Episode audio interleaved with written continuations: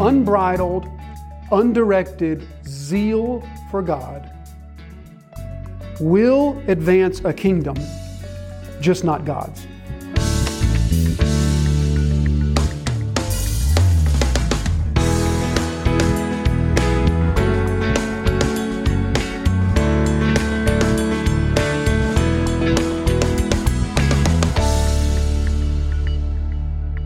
And immediately the leprosy left him, and he was made clean. Now, verse 43 and Jesus sternly charged him and sent him away at once. Notice here, there, this passage turns on a dime and contrast the tenderness of Jesus two verses ago to the sternness of Jesus now. I mean, this, this absolutely stopped on a dime. Jesus, full of compassion, full of mercy, full of tenderness, touches the leper. And now he sternly charged him and sent him away at once. Mark uses some language here that's very clear and very straightforward. The word translated sternly there comes from the word that means to grunt or to snort. So literally the picture that you should have in your mind here is uh, maybe of a bull snorting. So Jesus sternly charged him. Jesus is not mincing words here. His words to the leper will be clear, they will be firm, and they will be direct. He sternly charged him and sent him away at once. That's ekbalo. That's the same word for cast out. Mark has used this word to describe the casting out of demons. Remember, he also used this word to describe the casting out of Jesus into the wilderness. And so we talked about that. This has been a few Sundays ago, but we talked about how that word ekbalo, it means to cast out, but it all, doesn't always mean to cast out against one's will, as in the sense that Jesus was compelled to go into the wilderness for his temptation. But what it does always mean is it means a forceful sending out. So Jesus sternly charged him.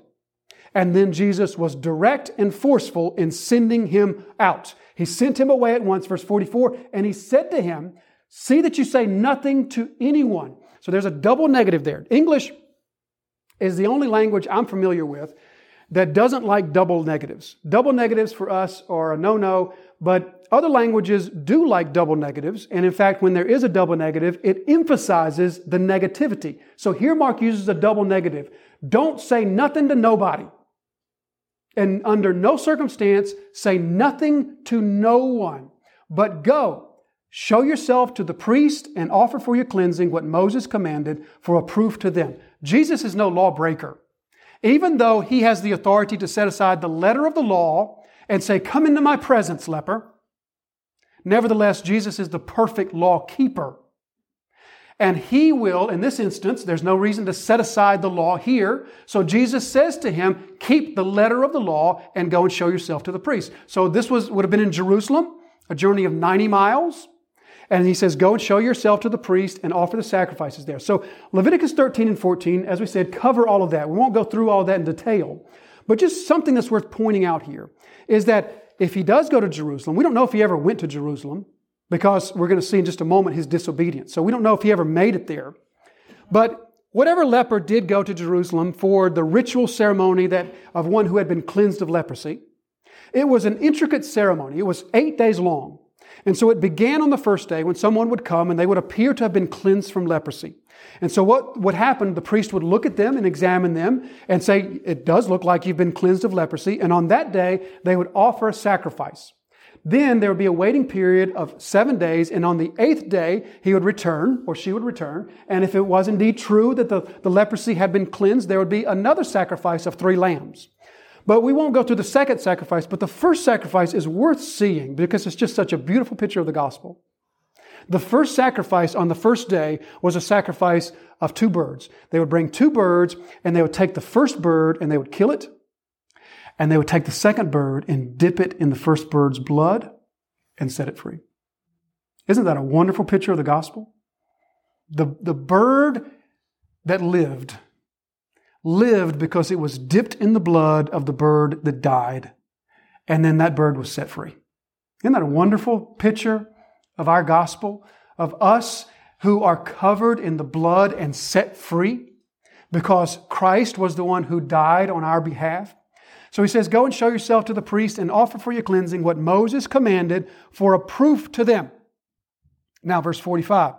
But he went out and began to talk freely about it and to spread the news so that Jesus could no longer openly enter a town.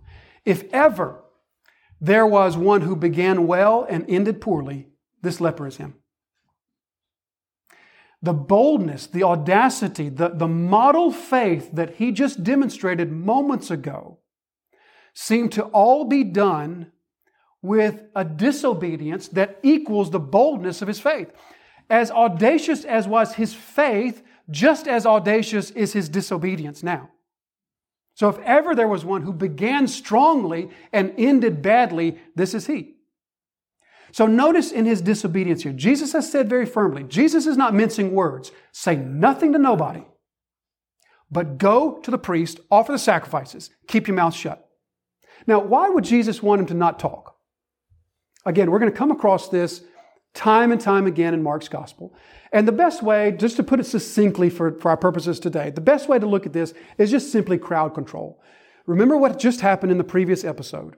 All the healing, this created such a, a, clamor for Jesus that Jesus says, I am no longer able to accomplish my purpose. My purpose is preaching. My purpose is teaching. And now the crowds are inhibiting that. And so Jesus is just simply saying, let's keep this under control because I know when word gets out, it's going to inhibit me, my ability to do what I came to do, which right now is to preach.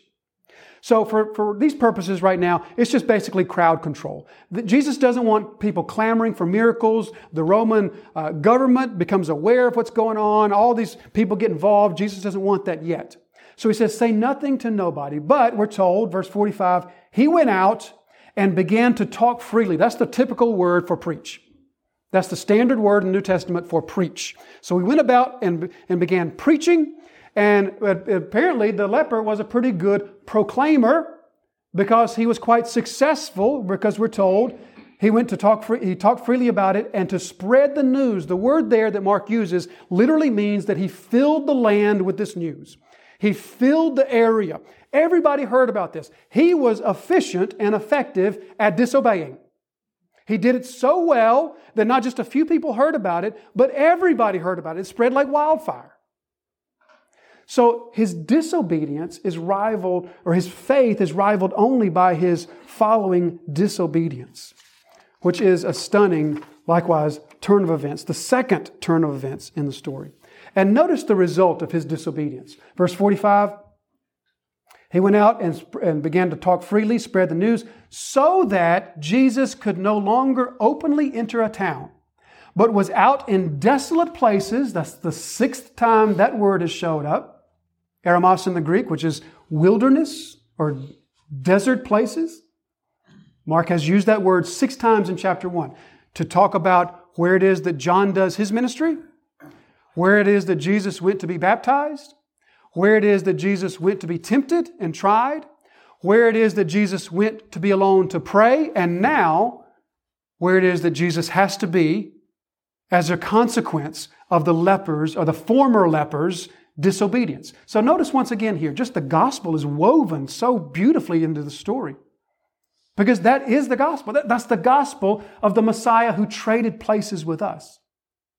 Because of our sin, he traded places with us.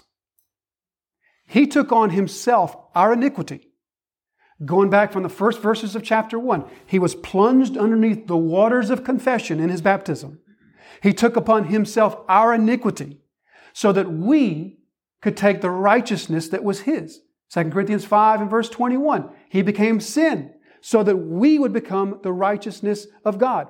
Or look at Hebrews chapter 13, verses 12 and 13. So Jesus also suffered outside the gate in order to sanctify the people through his own blood. Therefore, let us go to him outside the camp and bear the reproach that he endured. So, Jesus, as a result of this man's disobedience, he now has to be the one who's out in the desolate places. It was the leper who had to remain in the desolate places. But now, because of his disobedience and because of Jesus' mercy, Jesus is now cast out, if you will, put out into the desolate places, into the wilderness places, because of his disobedience. Look at 2 Corinthians verse, chapter 8 and verse 9. For you know that the grace of our Lord Jesus Christ, that though he was rich, Yet for your sake he became poor so that by so that you by his poverty might become rich. We see this woven throughout the New Testament. The gospel that tells us in order for to secure our regeneration, to secure our forgiveness, Jesus had to take upon himself our sin. He had to trade places with us he had to go to the cross that was ours. He had to die the death that was ours so that we could trade places with Him and be the righteousness that was His. And this is a beautiful illustration of that. This trading places, this gospel of the, the Messiah who trades places with us, one of the things that that should do for us is that should be an incredibly powerful motivator to godliness, an encouragement, a motivator to godliness in our lives. Because if we really grasp the gospel that tells us when God forgives sins, He doesn't put it away, He doesn't make it disappear. When God forgives sins, He does it because Jesus traded places with you and He was punished for you. When that gospel really takes root in your heart and your heart really comprehends my sin was what He became. That's a powerful motivator. When in the face of temptation, we can say to a heart that truly grasps that and truly understands that, if I commit this sin, if I fall into this sin, this is what Jesus must be. This is what he must be. This is what he must die for. That's a powerful motivator for godliness in our lives. We read in 1 Peter chapter 1, verse 18 and 19, knowing that you were ransomed from the futile ways inherited from your forefathers, not with perishable things such as silver or gold, but with the precious blood of Christ. Therefore, Peter's going to go on to say, live holy lives, put away sinfulness. So it's a powerful motivator, but it's also a great reminder for us because this leper who receives the clear commands from Jesus, yet he disobeys them, we must ask ourselves, just kind of step back for a moment and ask yourself, why would he do that? Why would this leper disobey the clear commands of our Lord, who was, who was so plain and so direct, and, and he wasn't mushy about this at all? You know, he didn't say, you know, I really suggest that you just don't, you kind of keep it to yourself. Jesus was plain and direct and firm. Why would the leper do this? He didn't have any ill intent. The leper didn't have any evil intent. He didn't say, Oh, yeah, that Jesus told me not to tell anybody. I'm going to show him. No. I think at the end of the day, his excitement, his enthusiasm, his zeal, his gratitude just overwhelmed him. And he thought it okay to tell one person, then two, then 20, and then everybody he met. I think that's what happened. Not wanting to hurt Jesus, not wanting to disobey Jesus, but his zeal, his enthusiasm overcame in his heart Jesus' commands to silence. You know, it is not our place to ever judge God's commands. It's our place to obey them. No doubt the leper, after he told the first person, no doubt he probably said to himself, I don't see the harm. Isn't Jesus here to proclaim the truth? If he's Messiah, people, people need to know. No doubt he reasoned to himself that this was okay. It's not our place to ever judge God's commands. It's just our place to obey them. We say this quite frequently. If we are those who only obey the commands of God that make sense to us, then who's the real God? If obedience requires our assent to the wisdom of His commands, who's really the one in charge?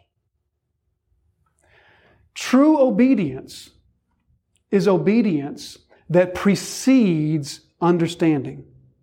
Jesus says in John 7, verse 17, if it's your will to do the will of the Father, you will know whether my commands, whether my words are from the Father or not. So, it's not our place to judge the rightness of His commands or the wisdom of His commands. It's our place to obey. I think the leper would have been well served, don't you, to have remembered the story of Abraham. I don't think that there's a story in Scripture that illustrates to us more powerfully the obedience to a command that doesn't make good sense. I mean, kill your son? And this from the God who told his people most clearly, we're not like those other people. We don't sacrifice our children. Furthermore, this is the child of promise. This is the, the child of your old age. This is the child of, the, of, of promise. Now go and sacrifice him. But can you see how the faith of Abraham had brought him to a place where he didn't question the command? For his trust and his obedience to the God of the command superseded his need to understand. The leper's not there. So we too are in such a place as this. And we live in a world today in which I, we can clearly say this. The majority of those around us who claim the name of Christ, the majority now, are openly defying the clear teachings of Scripture because society deems it unwise. We're in the same place in which we have now put ourselves in the position of being the judge of Scripture instead of Scripture being our judge. We're not in the place to judge God's commands. We're in the place to obey it. Jesus says in Luke 6 46, Why do you call me Lord? And don't do what I say. That's the most elementary factor, the most elementary aspect of calling one Lord is that you do what they say. But then, lastly, this morning, let us just take this point to heart. And it's this unbridled, undirected zeal for God will advance a kingdom, just not God's. Unbridled and undirected zeal for God will advance a kingdom, just not God's. Look at what Paul says to the Romans in Romans 10 and verse 2.